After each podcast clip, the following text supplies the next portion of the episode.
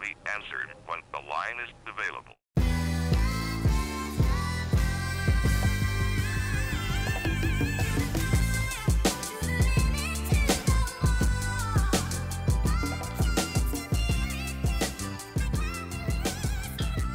Welcome in to Gotta Take This on WLUR Lexington. I'm Crawford Humphreys. He is Cole Heisner on today's show.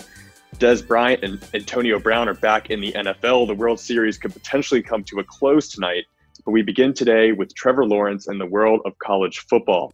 Uh, Trevor Lawrence projected right now to go number one in the NFL draft to the hapless 0 7 New York Jets. And then today, or uh, yesterday or today, I can't remember which, in a press conference, hinted that he might be open to staying at Clemson for his senior year and foregoing the draft foregoing heading to MetLife Field, where dreams die for for young rookie quarterbacks, as we're seeing currently with with Sam Darnold. Uh, so Cole, what do you what do you what do you think about this? Do you think it's too big of a liability for him to stay uh, for another year and, and, risk injury, or do you think he's making the right choice by um, getting out of a situation that seems it seems like there's no bright side? Yeah, I think it's a really interesting case just because Clemson is such a strong program. Um, you know, you might be able to argue that Clemson could beat the New York Jets. Normally, those kind of college to NFL comparisons are foolish, but you never know in this case. The Jets really do look horrid, as we'll touch on a little bit later. Um, but I don't know. I mean, I think he is the best quarterback prospect since Peyton Manning.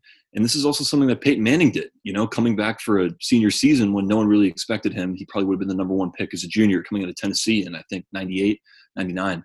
Um, so it's really, I think Trevor Lawrence is already it, I don't think it's as much of a risk for him to come back um, as some other guys who might need to, you know, get their money and ensure their draft position. I think he's the number one pick no matter what. Um, so I don't know. And uh, we've also seen, you know, speaking of the Manning family, Eli Manning, when he was the number one pick, he said, you know, he was drafted by the Chargers, and he said his and his family said, I'm not going to play for them, you know. So and he ended up getting moved to the Giants. Um, so I think Trevor Lawrence has a lot more leverage than anyone else we've seen probably since the Mannings coming out as just this huge star. Um, I don't know. On the other hand, I will say, you know, you saw what Joe Burrow is doing now. His team's not winning, but he's playing incredible um, with a, a, team in you know in Cincinnati that no one really thinks is very good or was very good, and people thought maybe Joe might try and you know he's got a ton of leverage after that incredible season. Maybe he'll try and you know finagle his way to a certain team. Obviously, he doesn't have a year left of eligibility, so a little bit less leverage, but um, I don't know. I think he could make it work with the Jets, but I also think he's got a lot of cards that he could play. Yeah, I think going to the Jets is just a, dead end road for him. You see what they're doing to Sam Darnold right now. Just so much wasted potential. He's playing with no offensive line, so he looks even worse than he actually is because I'm sure he has a lot of talent. He played well in college. Um, it's funny you brought up the Eli Manning thing because what I think of in that scenario is um, the theory that Knicks fans had that Zion Williamson was going to tell that to the Pelicans and then go to New York um, after that after they lost the lottery. They're so delusional. Um, but but back to Lawrence, you know, you got to think about the risk of injury here. And honestly, I don't think it's that great for him. If he was playing in the SEC, I think it'd be a different story. But you look at who Clemson is playing week in and week out in the ACC. It's pretty. It's pretty weak schedule. You know, I'm a UVA fan, and you know, even I'm saying that UVA is a pretty pretty weak competition compared to Clemson. You look at like Georgia Tech and NC State and Wake Forest the teams they're playing, it's nothing big. He they hung what seventy point over seventy points on on Georgia Tech a couple weekends ago. So I feel like his risk he's not going to get banged up compared to some of the other quarterbacks in college football. And honestly, I think it it might be worth it for him to skip. Um, but he's also got to keep in the back of his mind that the Jets are not going to turn it around that quickly. Even if they do get rid of Adam Gase, even if they do clear house, get a new GM and everything, one year is not going to make that big of a difference, especially if they're working with the same personnel and you're running a, a Joe Flacco, Frank Gore offense in the year 2020. So um, I don't know. We, we've yet to see what, what will happen there. Um, but I do think Trevor needs to keep in mind that, that the, the, the shape of the NFL is not going to change drastically between now and, and 2021 for sure. Yeah, I also think that, you know, you can also think for him, you can think big picture about your legacy as a college football player.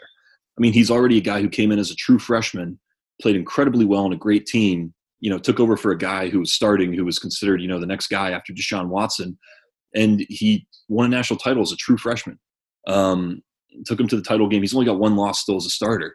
Hasn't has yet to win a Heisman, but I think he's the front runner right now. Um, that can still break late. I mean, he's more of a Peyton Manning never won a Heisman, so that doesn't mean that much. But if I'm him and I win the national title this year, and maybe I win the Heisman too, it's a little tantalizing to come back for a senior year to go for that second Heisman, which is unmatched besides for Archie Griffin, um, and that third national title, which it's not like Clemson's going anywhere. You know, like you said, the Jets aren't going to turn it around. You know, Clemson's not going to turn around in the wrong direction in next season, especially exactly. if it was parents. Yeah. So I, I, a fourth season could be very attractive for him to kind of become probably the best college football player ever if they win it again this year they'll definitely be a contender next year. Three national titles, I think, would be pretty unmatched for a starter. And and what a crazy precedent this would set too. If you've got college guys all of a sudden realizing that the power is in their hands and not in the hands of, of the National Football League, all of a sudden you're going to have these guys who are Heisman contenders who don't want to play for a bottom of the barrel team, so they're just going to take their chances and, and wait for another year and, and see if things improve. Um, and it's funny seeing people debate this and, and what's going to happen um, because obviously Sam Darnold is a, is a top notch quarterback but you have to realize that that the Jets are um, awful when it comes to front office decisions. So I would not be surprised if they went ahead and took a quarterback when the glaring needs are a running back that isn't Frank Gore, a backup that is not Joe Flacco, an offensive line that is able to protect their quarterback, and some receivers around him. you know, it, it, you can debate all you want about the Jets' needs, but it's obvious that those are not going to be met. They're going to go for Trevor if they have the opportunity. Um, but let's let's move into college football because we have a lot to talk about first week that the Big Ten has been back, it was awesome to watch. Watching Gus Johnson call some some Big Ten football on Fox. Um, we'll start off with uh, Ohio State and Justin Fields, who had a lot of hype coming into this year. He was nearly perfect, 20 for 21 passing with 276 yards, two touchdowns, as Ohio State rolls over Nebraska, 52 to 17. Um, and Cole, what do you think about what do you think about Ohio State in their opener? Because it's crazy that they have maintained a top five position in the polls and Justin uh, Justin Fields is top three in Heisman chances right now, having not played a single game. So have a ton of hype, and I think they lived up to it. Absolutely, they look really good. Um, you know, I think they're definitely a team on a mission this year. They were on a mission to even play this year, as we touched on before. Their coach Ryan Day really led um, led the charge to get the Big Ten back.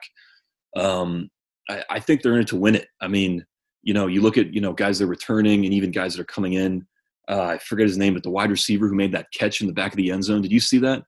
Oh my lord, that was toe tap as he was like falling out of bounds and somehow stuck his foot in and, and got it. That was insane. That was incredible. I was watching that live and I saw it. It was out of bounds, and I, I said, I was like, that might be closer than it looks. Like he might have almost gotten his foot down. Then they showed it, and it was just a, incredible. So Ohio State completely reloaded. I mean, Justin Fields is back, you know, with a year under his belt, you know, and they were so close to that national title game last year. Um, so close, just that misread by Fields at the very end with the receiver with the pick. Um, so I think they look great. I think they're rightfully. I think number five might even be you know too high of a spot for them. I think they should be down at you know that two three range. Obviously, you know they have been playing, so those go to other teams. But I think they look like a playoff team, and I think they look like a, a legitimate contender. Um, definitely in the Big Ten, to say the least, but definitely for the national title as well. Yeah, I kind of like to refer to them as the big three with Clemson, Bama, and Ohio State. And I think with all the craziness we've seen in the world of college football and all the upsets, and um, you could almost say just inexperience since there was no spring ball and very limited fall practices. I think those big three are going to stay constant. I think those big three are locks for the college football playoff, especially Bama and Clemson. Um, and I think the Big Ten is Ohio State's to lose, although uh, we'll move into the Michigan Minnesota game. I think the game could be very interesting this year uh, with the way that Michigan played. Um, a lot of you know big ESPN people had this as an upset. They thought that PJ Fleck and, and Minnesota were going to row the boat um, into uh, Ann Arbor and get the win.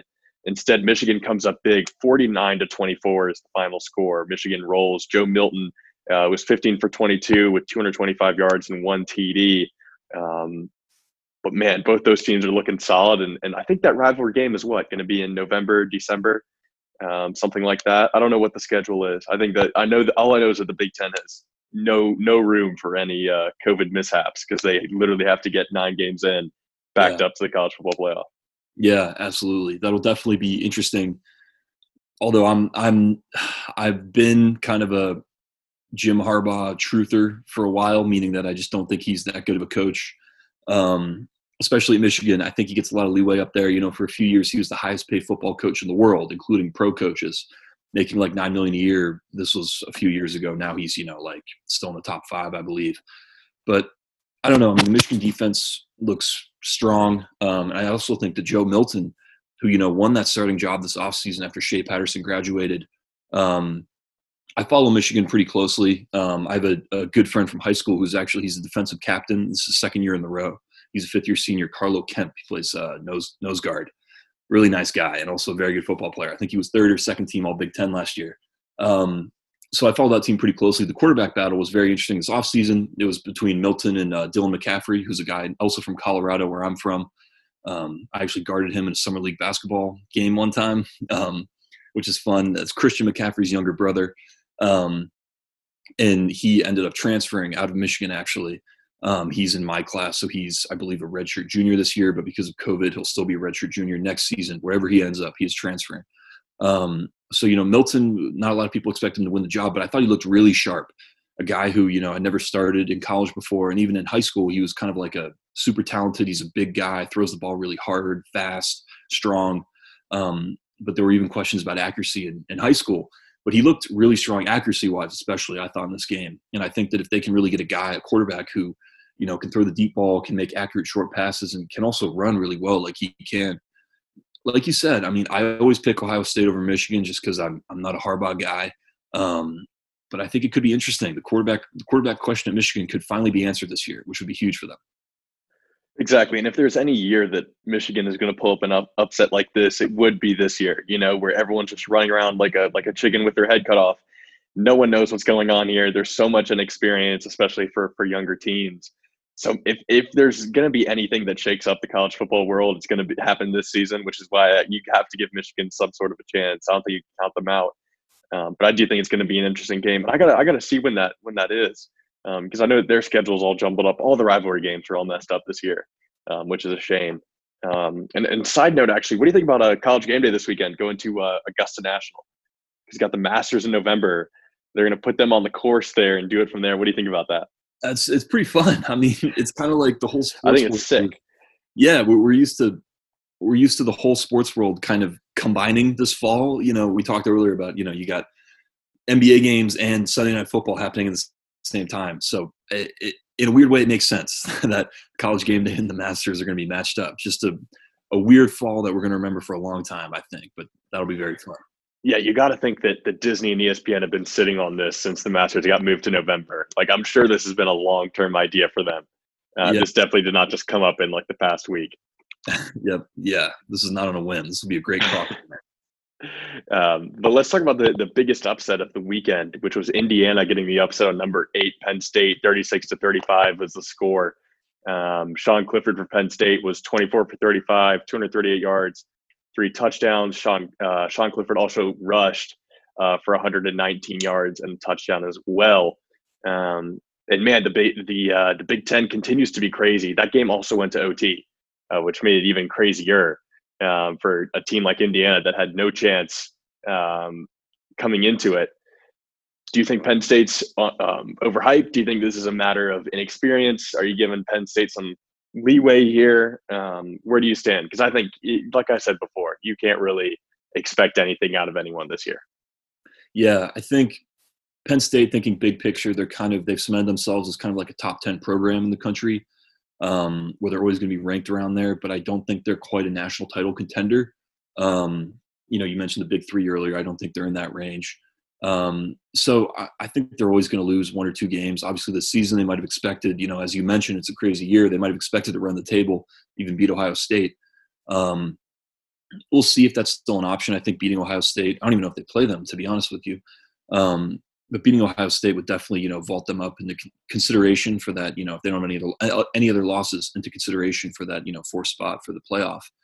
But I don't know, very tough loss. Really, a lot of props to Indiana. I mean, going for two multiple times at the end, including an overtime when they didn't have to go for two, um, just to go for the win, and that incredible like stretching out with the ball to just nick the pylon. It just so a lot of credit to Indiana. I mean, we've been talking about the SEC is this like gauntlet you've got to run through every week. You've got another team that's solid. Big Ten could be the same thing, you know. Um, so I don't know. I think I still think Penn State's a top ten team in the country. Um, but again, just such a weird year. Teams teams can lose weird games as we've been seeing, um, especially if you're not those top teams. Um, so yeah. Yeah, literally a game of inches. There's a lot of debate on whether he was uh, in there because the ball kind of nicked the pylon. It looked kind of short. It depended. Of course, people were taking various screenshots and saying he was short, um, and they didn't take the actual one the refs went off of. Um, but certainly a crazy ending to that game um, that I, I totally missed it. I totally thought that that Penn State was going to run away with it once it went to once it went to OT. Turned it off. Went on Me Twitter too. later and, and just saw all the screenshots of the the pylon getting it with the football. incredible play. One of the plays of the year, Insane. definitely of Indiana's year, probably. I mean, unless there's some secret, you know, dark horse contender and they're going to run. Uh, who knows? But You never know. You Yeah. never know. Um, and let's move to our last game that we're going to talk about uh, from the world of college football, which was Notre Dame, the number three team in the nation, who is undefeated right now, steamrolling Pitt, forty-five to three is the final score there. Um, Ian Book with uh, with 312 yards passing and three touchdowns. This Notre Dame team looks for real. They're finally giving everyone what they asked for with a full uh, ACC schedule. So, do you think that their uh, their playoff woes are going to end this year? Do you think that they're finally going to be able to make it? Uh, well, not just make it, be able to make it and succeed once they get there. Yeah, Notre Dame. I mean, I think the biggest thing with them this year is their defense. I think has been just crushing teams, um, and they're kind of sneaky. I mean, I feel like people forget that they're third, you know, number three in the country. Um, so Ian Book also feels like he's been playing quarterback for them since we were, you know, in grammar school. Um, he's been there a while, so they got experience on offense. Their defense looks really strong. The biggest test, I think, will be in two weeks when they play Clemson, because you know I don't think they necessarily have to beat them to still be in contention to be in the playoffs and to make some noise. Um, but you know, if they keep it close, or I mean, heaven forbid, if they beat Clemson, that would be kind of a real statement that they're for real and they are. You know, talk about the top three again. It could be a top four this year. Um, team with an incredible defense, kind of flying under the radar right now. No really built big name like recruits or anything like that.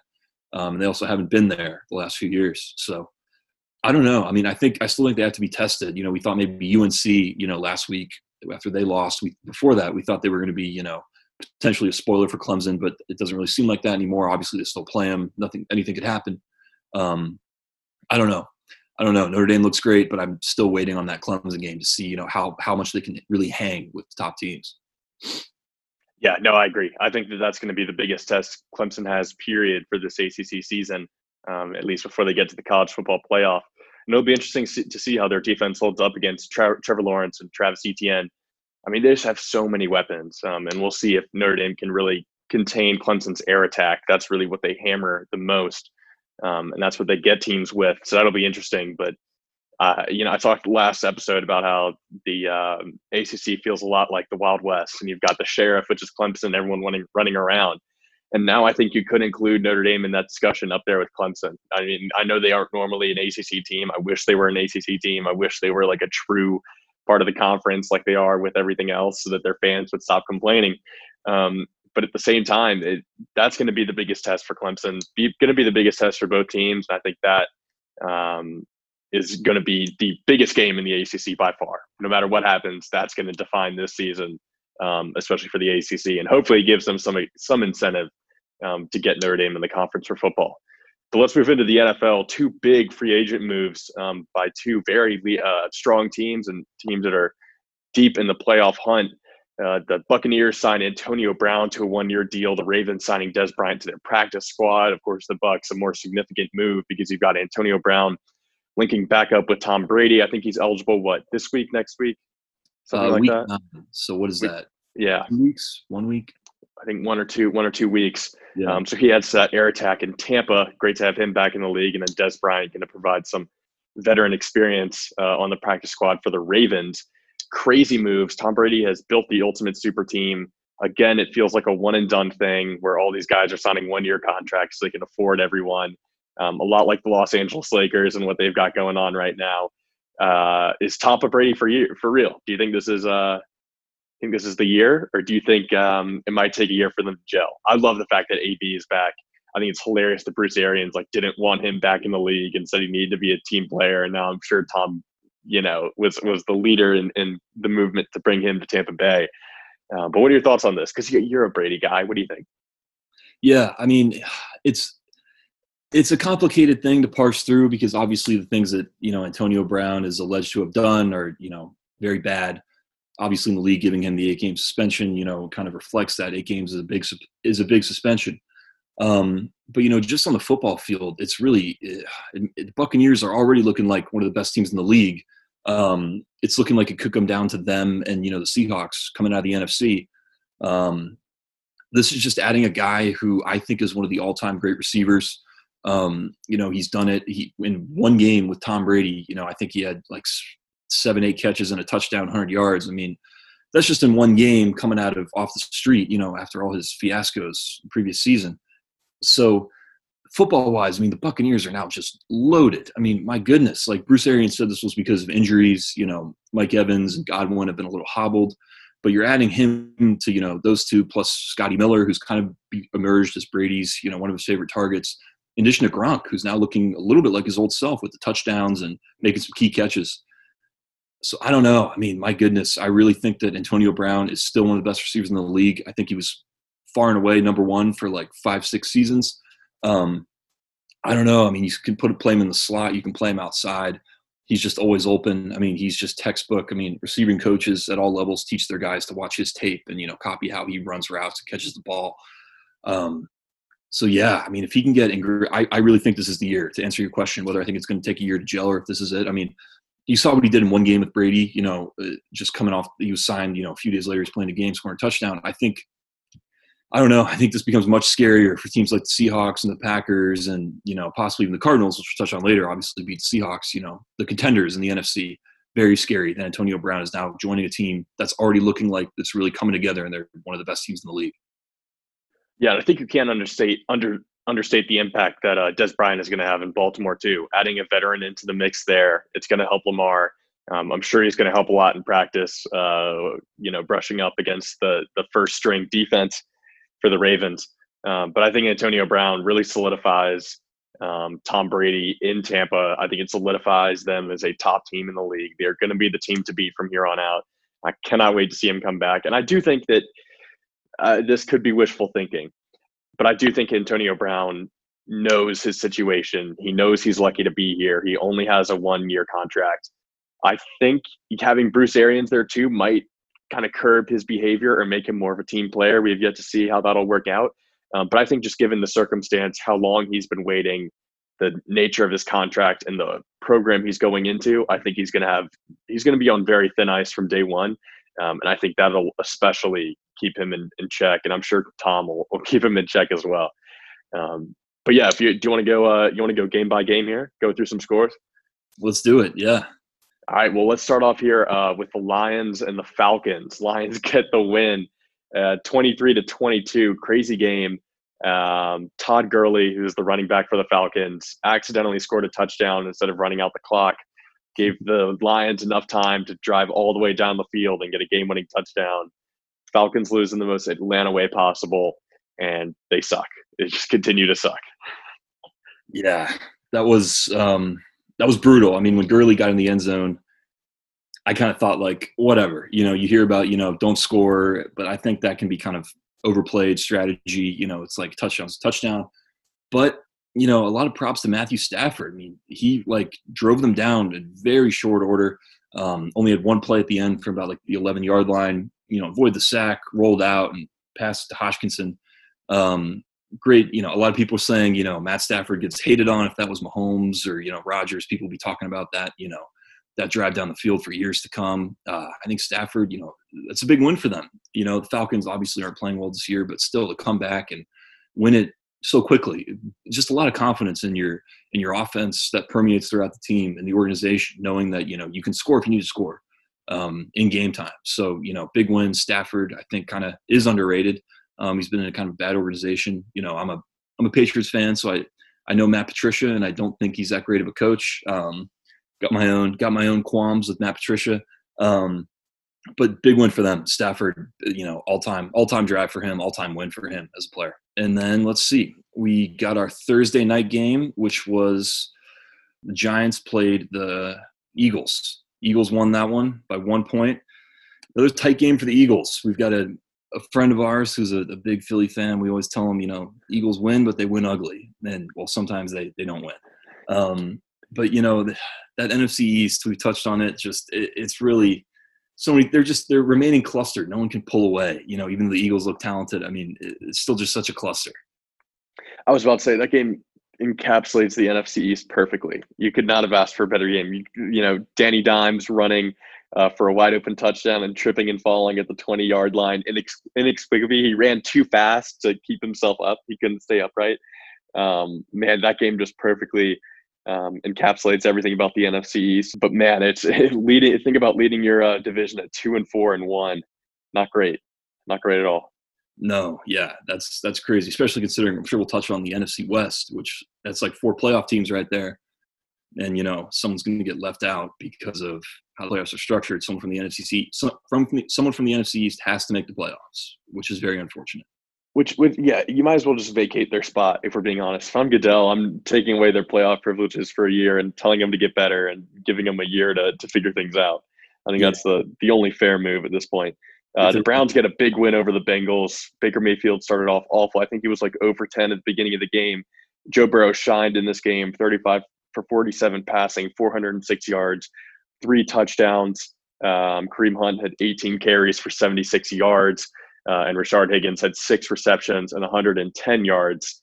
Uh, and those are both for Cleveland. But Burrow, man, he played a heck of a game. Sad that he had to lose. Um, Baker really turned things around to his credit. Um, he did a really good job after struggling in, in the first quarter um, and, and started to pick things up later on in the game and threw some big touchdowns. He had a huge drive at the end of the game uh, that put them ahead by a point, um, or sorry, by three points, which is how they ended up winning. Uh, but Burrow, like you said before, he's playing well given his situation, given that Cincinnati has not been kind to quarterbacks recently. Um, really, since what the Carson Palmer era was that the last great quarterback in Cincinnati. He's doing well for given his situation. He's kind of a model for um, all all number one draft picks to come. Uh, but just wish he could have gotten a win. You know, it, it doesn't really show much when you're one and five and one, um, and you're only one and two at home. Yeah, absolutely, definitely every week we say we're big Joe Burrow fans and want to see him win, but he's playing great. Um, the other big story from this game was, you know, Odell Beckham Jr. going down with the ACL, so he's obviously out for the season. Um, and I believe he's, I don't know how old he is exactly, but you know, he's not he's not a young player anymore. So, um, hoping that he can return to form next season or wherever he, whenever he's able to get back. Um, but certainly a big blow to the Browns, who you know are having a great year and looking like they could sneak in as a wild card team potentially. Um, don't really see them getting past the Ravens or the Steelers in that division. Um, but you know, looking at the rest of the AFC, I think they could get in somewhere. Um, I don't know. What, do you think that you know, without OBJ, the playoffs are out of the question, or you know, how do you think this is going to impact their season? Um, I think it's going to fall a lot on Baker's shoulders. He's really going to have to work his receivers well and, and give himself more options than just throwing to Odell and, and Jarvis Landry. Um, but I think it's it's it's a big hit, and it just it, it honestly kind of feels like there's a curse on Cleveland because every time they get close, you know, this is their best season in, in like a decade, five and two, and one of their number one receivers goes down with an injury. It's like they can't win no matter what. It literally feels like they're kind of cursed. Um, and I think honestly, you could blame a lot of this, and there have been so many injuries across the league this year on the fact that there was very limited fall practices. Everything's been so limited with contact and everything you're just throwing these guys out there with really no training behind them and, and they don't have a full off season of work um, behind them and their bodies aren't really ready for this kind of thing. Um, I think that's a big reason to blame. I don't think this is, you know, this is this injury is not on OBJ. This is not a personnel thing. You made the right move by trying to get a stop and making a tackle after an interception. Um, but man, it's just I think it's definitely an indicator for the uh, side effects of, of not having a full off season of practice. So I think it's going to be important for the Browns. Um, I think they'll be fine. Um, I think anything above 500 is a win for them. They have to keep that in mind with where they are at and where they've been at historically. But I think this, I, I put all of this on the on the league and the way things were handled in the off season. Um, I think it could have been done so much better than it was. Absolutely, and another team who's kind of um, been at a disadvantage, uh, although there are many other issues um, due to COVID uh, is the Patriots, who lost big um, to the 49ers 33 to 6. Um, really brutal game in New England. I'm a Patriots fan. So I was watching this game pretty closely. You know, Cam Newton played really, really poorly. I think he had three interceptions. Um, didn't really get the ball, didn't get the ground game going at all. Um, receivers could not get any separation. And then even when it was Stidham time, which I know a lot of people in the Boston area thought, you know, he can be our guy moving forward. he comes in and throws another pick. So um, I don't know. I mean, definitely as a Pats fan, it's this is the first time. You know, I was born in 1998. Um, you were born in 2000. Like this is the first time that we've really uh, seen the Patriots not as kind of like that guaranteed like AFC's champion and like one seed with the bye type thing, Super Bowl contender. It looks like they might not even make the playoffs, and you really have to rethink what the priorities are this season. It might be time to think about you know tank tank for Trevor as much as it's weird to say from the Pats, but I don't know. I mean, what what are your thoughts as a uh, an impartial viewer of the Patriots? Well, man, after, after getting beat that badly by the 49ers, I do think you need to reconsider some things. Um, I agree with Belichick that I think Newton needs to remain the starter just from a, a leadership standpoint. Uh, but diving deeper into it, you know, it's obvious that that Brady left some glaring needs. I think a lot of Tom Brady haters were hoping that this would be the year that he gets exposed as a system quarterback, and you know, you put a different QB into this Patriot system, and it works out to perfection. Um, obviously, it's not the case, um, and, and the Patriots have lost some pieces too, to their credit. Um, but I do think it's time for them to reevaluate. It might be time to blow up this team. I don't think the the Brady model is going to work anymore with a running QB like Cam Newton. So you're really going to have to readjust the entire offense to that. Um, so, so I, I kind of agree with you. I do think it's time to implode. I don't think it's tanking time. I think it's just more time to to get on the GM, you know, get, get on the GM grind and start, you know, wheeling and dealing your guys and your draft picks more than they would normally. Yeah, I think there's also a lot of blame to go to the front office because, as you said, you know they're missing some pieces. Guys opted out. Losing Tom Brady's big, um, but you know they also kind of walked away from Brady. Um, it was pretty mutual. Um, if not, you know, the Pats saying we're not going to give you the contract that you've earned. Um, so I don't know. I mean, I think the roster looks really, really depleted. You know, last season, according to you know advanced stats and Pro Football Focus, well, you know, grade receivers. Pats had the worst receiving corps, you know, collectively that they've ever graded It's in you know the 20 25 years they've been doing that last season and they didn't make any moves this season to bring in you know guys um, i think Damiere Byrd was their big addition he's a guy who couldn't even really make the roster in arizona and he's now one of their top options edelman looks banged up he looks old you know it's hard to be a receiver for that long especially one that's based on quickness and route running um, and also a guy who you know built such rapport with brady and now is a new coach with no offseason so I do think a lot of blame has to come back to Belichick in the front office. You know, Nick Cas- Nick Caserio, which I he's the head of scouting, which you know I don't know that for any other team but the Patriots. Um, I just think that this roster does not look strong. Um, and I mean, I've even heard talk about potentially dealing with Stephon Gilmore, who's Defensive Player of the Year last year, one of the most valuable guys in the league. But they're just, you know, what's the use for you know the best corner in the league if you're not even really looking looking to make the playoffs? So I don't know. I think there's a lot of blame to go around. I think that the post Brady reckoning is absolutely here. A lot of people thought, like you said, you know, it was going to be more on Brady that he can't win without Belichick. But it really looks like the Pats are in trouble, and the season's not going how we thought it was going to go. Um, yeah, so a little bit scary the rest of the season, but we'll see if they can turn it around. You never know in that division.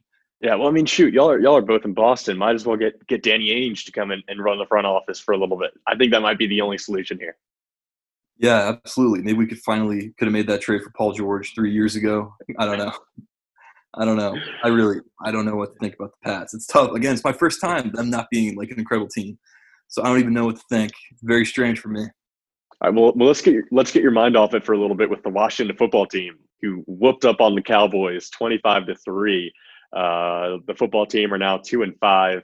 Uh, Kyle Allen threw for two touchdowns, almost two hundred yards Of course, the Cowboys have been depleted. Um, there was a, a semi dirty hit. I think you could say it was a dirty hit on uh, Andy Dalton that knocked him out. He now has a concussion, so that took him out of the game.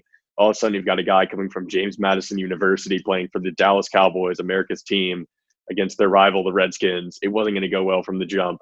Um, the Redskins were were playing with a finally a healthy Kyle Allen, um, not relying on Alex Smith anymore, um, and then they got a huge win but man, the Cowboys just look depleted without Dak. It is crazy how fast they fell. Um, only scored a field goal. That's all they, they, they traveled all the way to DC to score a field goal for that game. Um, crazy game. Uh, but man, it, it, I think now you're kind of seeing the worth of, of Dak Prescott, and I hope he gets paid. Uh, after, I hope Jerry Jones sees this and decides to pay the man. Absolutely, yeah. That that loss can't really be you know overstated. Even you know with him they weren't playing great, but he was playing really really well leading the league in passing. Um, and it's going to be a tough question. I mean, like what they're going to do this offseason because it looks like they're going to have a pretty high draft pick. Obviously, you know they might not have number one where they can get Trevor Lawrence, but they might be in play for Justin Fields or um, oh, I forget his name, but the quarterback from North Dakota State um, up north playing in the FCS is a really a guy who can run, throw. Is a winner, obviously. Mac, Mac Jones at Bama too. Mac Jones, option. Well, yeah, so this could be a quarterback rich draft, and you never know. I mean, they might they might decide they don't want to pay Dak and they want to you know kind of rebuild with you know. I don't know. I don't know. What What do you think that? What do you think, Jerry? I, no one can get in the mind of Jerry Jones, but what do you think he's thinking quarterback wise after seeing yeah, that? I was about to say trying to trying to analyze what he's thinking is impossible. Quarterback wise, I think you have to pay Dak. I think it's obvious by the way things have gone downhill, but you do need a better backup than Andy Dalton. Um, his role is not to lead a team. His role is to come in in garbage time to take over Prescott so he doesn't get injured. So I do think there needs to be emphasis on a QB. Um, but you know, we've seen in the, in the, draft, we've seen QBs fall late in late rounds. You know, Jake Fromm was a big example this past year in the draft of a guy who fell way farther than anyone thought he was going to be. Um, you know, even Jalen Hurts fell a little bit too into that second, third round area. If the you know the Cowboys can can make a move with their top pick and pick you know a lineman, someone on defense, a wide receiver, another offensive weapon, and then sit back a few rounds and pick up a QB there.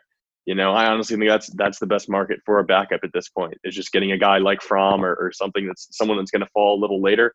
Um, expectations aren't high, but you know, it's you you aren't losing much by picking up one of those guys to back up. I think Andy Dalton just isn't built for this role. I don't think he was built for this role, and I think he was thrust into this position that he definitely never foresaw happening um, when he signed a contract to go to Dallas. Um, but you know, knowing Jerry Jones, he might want to make the big splash in the first round. Um, you never know. It's it's Jerry's it's Jerry's world. We're just living in it.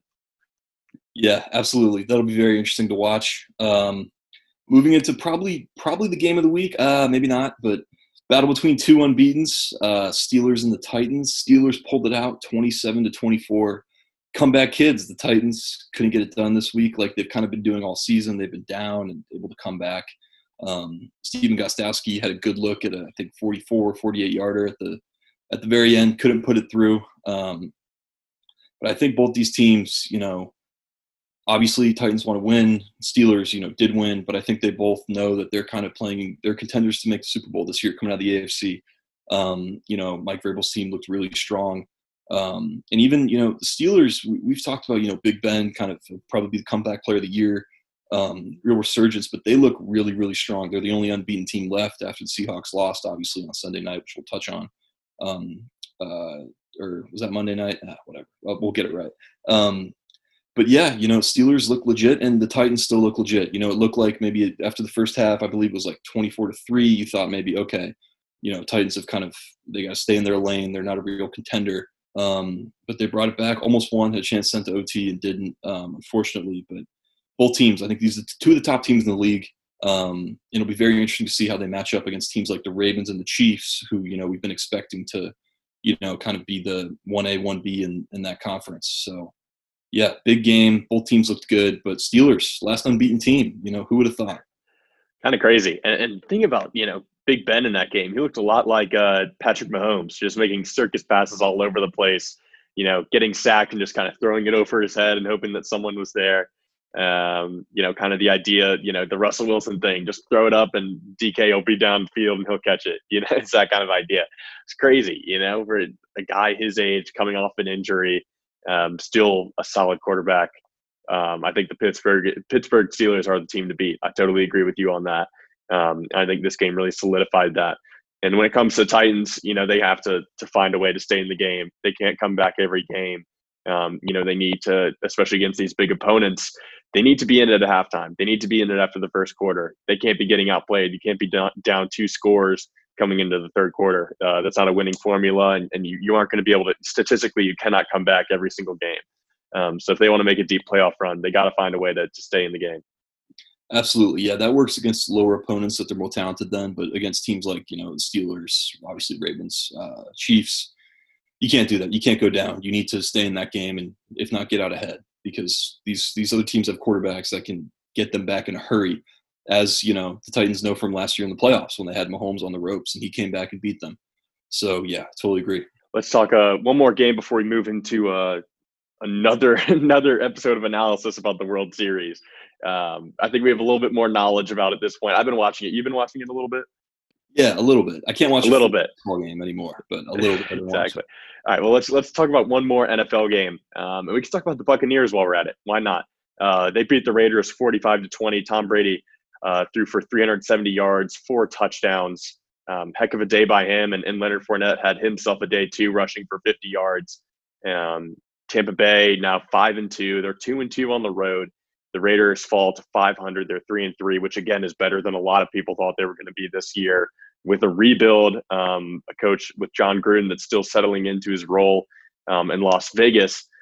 What are your thoughts on the Buccaneers? Do you think this is um, a noteworthy performance, or do you think this think this is a good performance against a uh, mediocre opponent? I think it's I think it's still a solid win. You know, the Buccaneers like they they've lost to the Saints and to the Bears, two teams that um, don't really. You know, the Bears are obviously still a good record, but you know, I don't really think people think of them as a contender. And the Saints, you know, still don't really look great or anything. Um, so I definitely think this was a game that you know people thought that maybe you know Buccaneers could lose, and I think it was a big win. Um, but even more so than just the win, I think that the way that Tom Brady played was just huge for them you know, I think now since week three, he's got like 15 touchdown passes, one interception, leading the league in a ton of categories. You know, since week three, of course, not from the whole season. Um, on the season, he's up to 18 touchdown passes, which is, you know, again, the Patriots have three total passing touchdowns, I believe. So not to compare, but you know, that's that's brutal. Um, but yeah, I think Brady looks really great. Gronk is looking like himself, and you know, now they're just waiting on AB to really, and also for the receivers to be fully healthy. Um, because Mike Evans, I don't even think I think he had one, maybe two catches. Didn't really didn't make a lot of noise. So yeah, I think the biggest story there is that Brady looks like the Brady of old, which they weren't sure, but you know lately he's really turned it on. I think he could even end up in the uh, in the MVP conversation if he continues on this trajectory and if AB comes in and gets ingratiated in that offense really nicely. So yeah, big big win for the Bucks, but even bigger just performance wise, they look great. Well, we got some time. Let's dive into the World Series. Uh, another game tonight. The Dodgers are up 3 2. They have the opportunity to close it out, get the monkey off their back. It'd be their first World Series win since 1988. Big opportunity for Clayton Kershaw, who's gone 4 and 1 in the playoffs. He's 2 and 0 in the World Series thus far. Um, he's had some solid performances for a guy who is known for choking in, big moments. Um, and Cole, we made the project. We made the prediction last episode that it was going to be Dodgers in six or seven. Um, tonight's our opportunity to get to get one right for the first time in the history of this podcast slash radio show. We're gonna get we could get a prediction right. Knock on wood.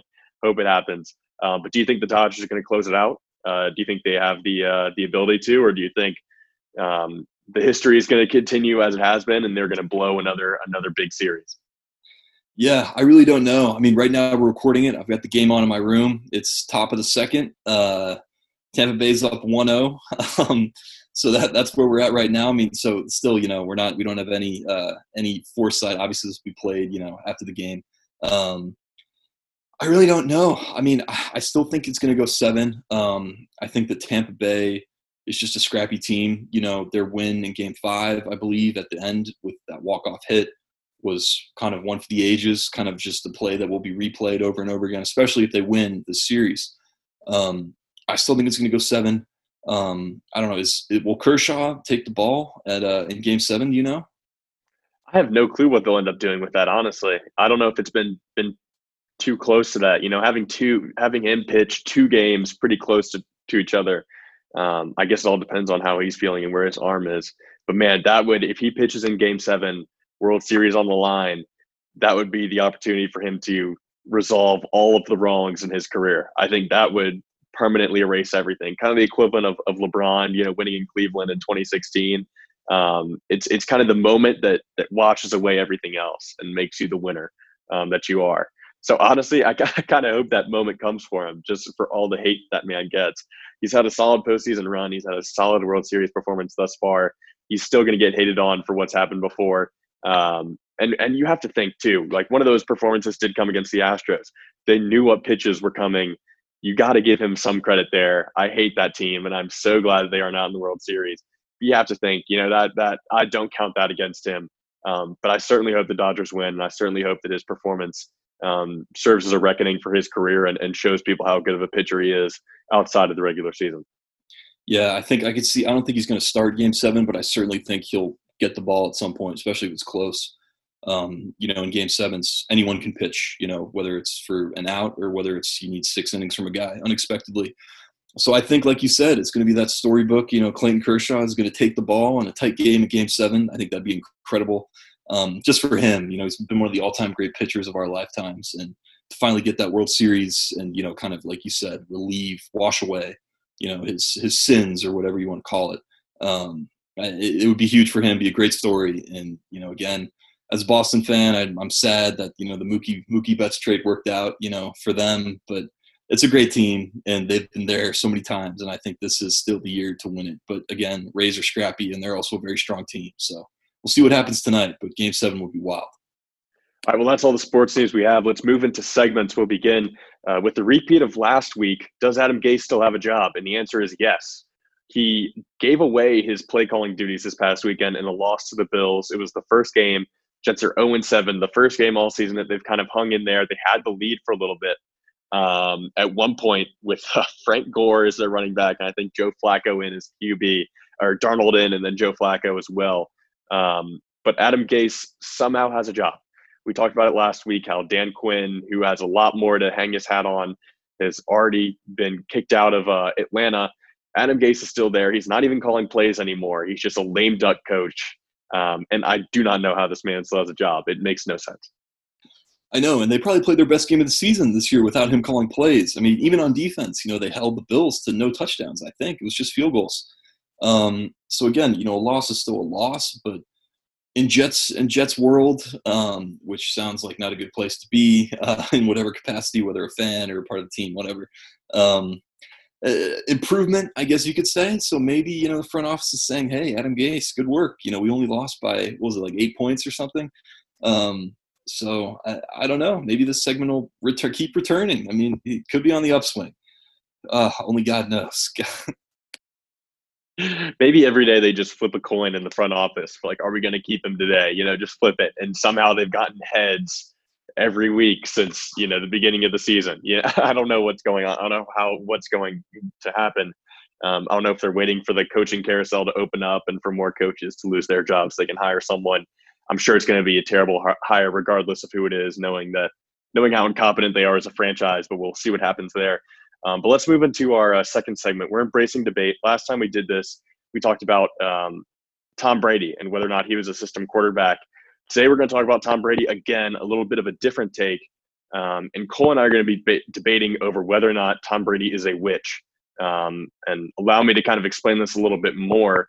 Um, this was dug up on Barstool. This is on Twitter. This is all over the place. Um, but it's a history of Tom Brady um, and where he's lived throughout his life. And the idea is that wherever Tom Brady goes, sports success follows him. Um, is this supernatural? Has he sold his soul? No one knows what's happening here. Um, but he was born in California. Um, a year after he was born, the 49ers hired Bill Walsh and they began uh, their 49ers dynasty. They won Super Bowls in 81, 84, 88, 89, and 1994. Um, it was an improbable run, uh, truly dominant. I don't know if we'll, we'll ever see anything as dominant as that ever again. Um, then he moved to Ann Arbor, go to Michigan, play football. Uh, the, the Detroit Red Wings got two Stanley Cups while he was in Ann Arbor. Then he moves to Boston, we all know what happens in Boston. Uh, the Celtics had success, the Bruins had success, the Red Sox had success, everyone won. Um, and now he moves to Tampa. The Rays are in the World Series. The Tampa Bay Lightning um, just won the Stanley Cup. You got the Miami Heat, who are the closest team to Tampa uh, that were in the NBA Finals. Uh, so, Cole, this all begs the question Is Tom Brady a witch? Is he doing something supernatural here? Because you can't look at this and think that, I don't know. Uh, yeah, you, with Boston, it gets a little murky because Boston's always going to be a, a, strong sports city. But the sudden rise in Tampa sports once he comes there, it's kind of kind of inexplicable. It is a little spooky. Um, it makes it. I mean, if this is true, it makes me even sadder as a Boston fan that he left. Uh, now all our teams are in trouble again, which obviously they were, you know, before before he got there. You know, the, the '90s was not a good decade for Boston sports. Um, but I, I really don't know. I mean, Tom Brady is such a such a fascinating figure to consider on the large. I mean, you look at, I don't think a guy has ever gone from underdog to like top dog, like hated, like he has so gracefully. I I mean, he went from like you know six round guy eating you know whole pizzas in his condo in the Boston area and like barely making the roster to you know married to a supermodel and he's got six Super Bowl rings and he's you know somehow gotten handsomer as he's gotten older and it, it, it is a little spooky um, his life trajectory but I don't know. I mean it, it makes a little sense. I, I'd never seen it drawn out like this but when you showed me this I thought I mean geez could be. There's just some sort of magic with Tom that follows him. I don't know. What, what do you think? You think he's a witch I mean, it, it, the Tampa Bay thing and, and his time in Ann Arbor certainly. Um, I, I don't know. It, there's it's hard to find a strong correlation. Um, if he is a witch, I'm mad he only gave the Celtics one title while he was in Boston. That's probably the biggest biggest problem I have with that. Um, I could care less if he is a witch or not. Uh, I'm just mad he only gave us one title. that's that's the biggest that's the bigger issue here. Um, so I, I don't know. I really don't know. Um, I honestly, I think what it's going to take, I need, I just need one more stop. He's got to go one more place. Let's see where he retires, and if that place suddenly becomes the sports capital of the United States, then I will say he's a witch. But until then, because the Celtics only won one time, I don't think he's a witch. If he could go to New York and turn the Knicks around, I think that would. oh my God, the Jets, Jets, Giants, Knicks, Nets yep. suddenly becomes like the greatest four sports teams in, in the United States. That would definitely that would be convincing. That's what he needs. That's what he needs. When do you, when do you think the Knicks are going to start getting like federal funding to to right the ship? When do you think the federal government is going to have to step in and, and figure something out? I mean, it, they should seize the Knicks franchise just in a criminal operation because, oh god, James Dolan. I, I I don't know which is worse, his management of his team or his band's music that he plays forces people to listen to. Um, yeah, so we we didn't think we were talking about the Knicks, but the Knicks are still bad. Uh, no no real updates on the Knicks front. I don't think. No, so we'll see what happens. I that's what it's going to take for me. Wherever he retires, that's going to be the key indicator uh, for whether or not he's a witch. I think that's going to be it. And maybe honestly, if, but and if the Rays do, then that might that that might give it a, give it away a little bit. You know, absolutely, yeah. That would be that we'll would see. be two, two AL East teams that he's uncursed you know, by, we'll see. Yeah. So also like you got to think if he is a witch and he's controlling all this stuff, he made the Heat beat the Celtics. So I don't know where that falls in. Like that, if if anything, this shows how messy his split was with the Boston area when he left. Yeah, like this is a deep down grudge he's got. And he moves quickly too. It's not it doesn't exactly. take a while for this to set in. He's he's on it no matter. He's on it already. Yeah, yeah. Spells are cast. All right, well, let's move into the, the music segment while we still have time. Probably the most exciting music segment we've had in the history of this podcast uh, because two major artists announced upcoming albums. Uh, Drake's album Certified Lover Boy is coming out in January of 2021. Uh, and Kid Cudi announced Man on the Moon 3, which is an album back in 2016 that he said was never going to happen. I assume it's going to be probably December of this year, probably into next year. Um, of course, with Drake, you're assuming that he's trying to push it as far into the future as he can uh, to have the possibility of touring later on once COVID's done, maybe you know later in the spring or middle of the summer, uh, do a little summer tour. Um, but the trailer for for Certified Lover Boy was insane. Um, with him recreating all the the classic album covers. What was it? So far gone. There's Take Care. There was Nothing Was the Same. Um, and then the uh, the Dark Lane demo tapes, the one he released over the summer uh, yep. during quarantine. I think it's going to be a classic. Um, I've heard people say it might be his last album. I highly doubt that, but I think it's going to be a classic for sure. Yeah, it's very interested to see you know the 60 second trailer of you know going kind of recreating the albums. Um, and I thought he might go through all his albums and make it seem like this is going to be kind of like an anthology album, like a, like you said, maybe a final you know masterpiece, whatever. Um, but I, I, think it means he's drawing from his more kind of classic rap albums. You know, not Scorpion, um, not Views, not If You're Reading This It's Too Late. Um, so very interesting. I mean, I think a lot of people are big Take Care fans. They wish that Drake had made more music like Take Care. Um, although Drake's still, you know, kind of the number one number one rapper, if not artist, of the last ten years. Um, so very interesting that he's drawing from these old school albums that I personally listen to a lot more often, even today. Maybe excluding Dark Dark Lane demo tapes, I really like that one, but the older ones, I listen to those more than I do his more recent ones for sure. Hundred um, percent. Yeah, so timeless. Very, it's timeless yeah, very exciting if he's going to be returning to those roots. And interesting to see if he can pull. I mean, do you think he can? He's in such a different position in life and his career than he was then. You know, he's kind of trying to prove himself back then, and now he's. I mean, he can put out anything, and it's going to number one on Apple Music.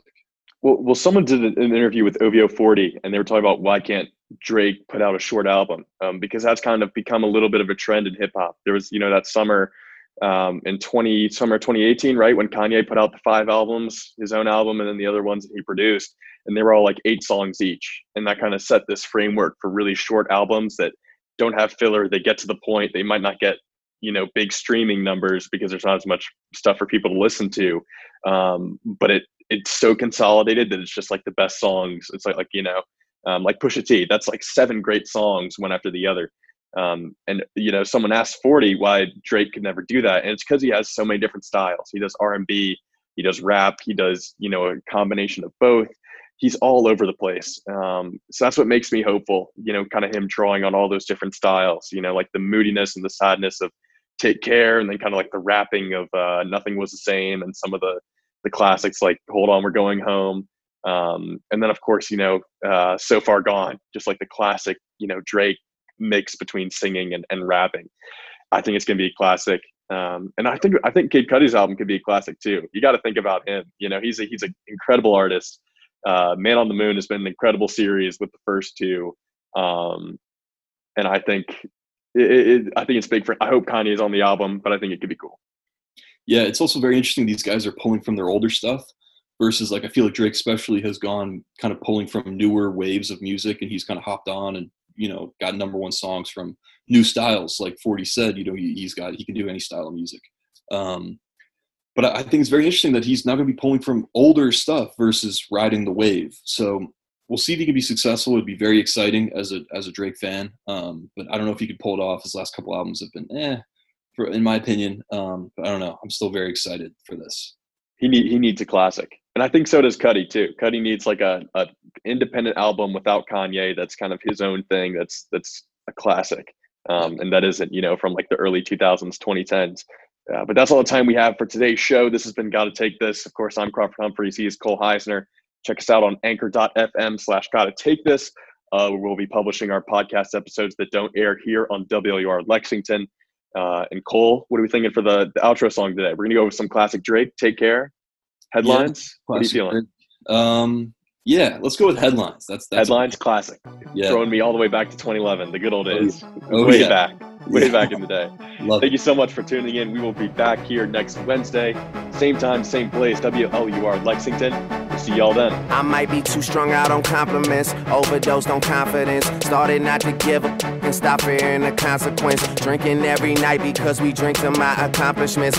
Did way too long, I'm floating in and out of consciousness, and they saying I'm back. I'd agree with that. I just take my time without it. I still believe in that. I had someone tell me I fell off. Ooh, I needed that. And they wanna see me pick back up. Well, where'd I leave it at? I know I exaggerated things. Now I got it like that. Tuck my napkin in my shirt, cause I'm just mobbing like that. You know good and well that you don't want a problem like that. You gon' make someone around me catch up like that. No, don't do it. Please don't do it. Cause one of us goes in and we all go through it. And Drizzy got the money, so Drizzy gon' pay it. Those my brothers, I ain't even gotta say it. That's just something. They know, they know, they know. They know, they know, they know. They know, they know, they know. Yeah, they know, yeah. That the real is on the rise. Them other guys, I even gave them a chance to decide. Now something they know. They know, they know, they know. Yeah, I be yelling out money over everything.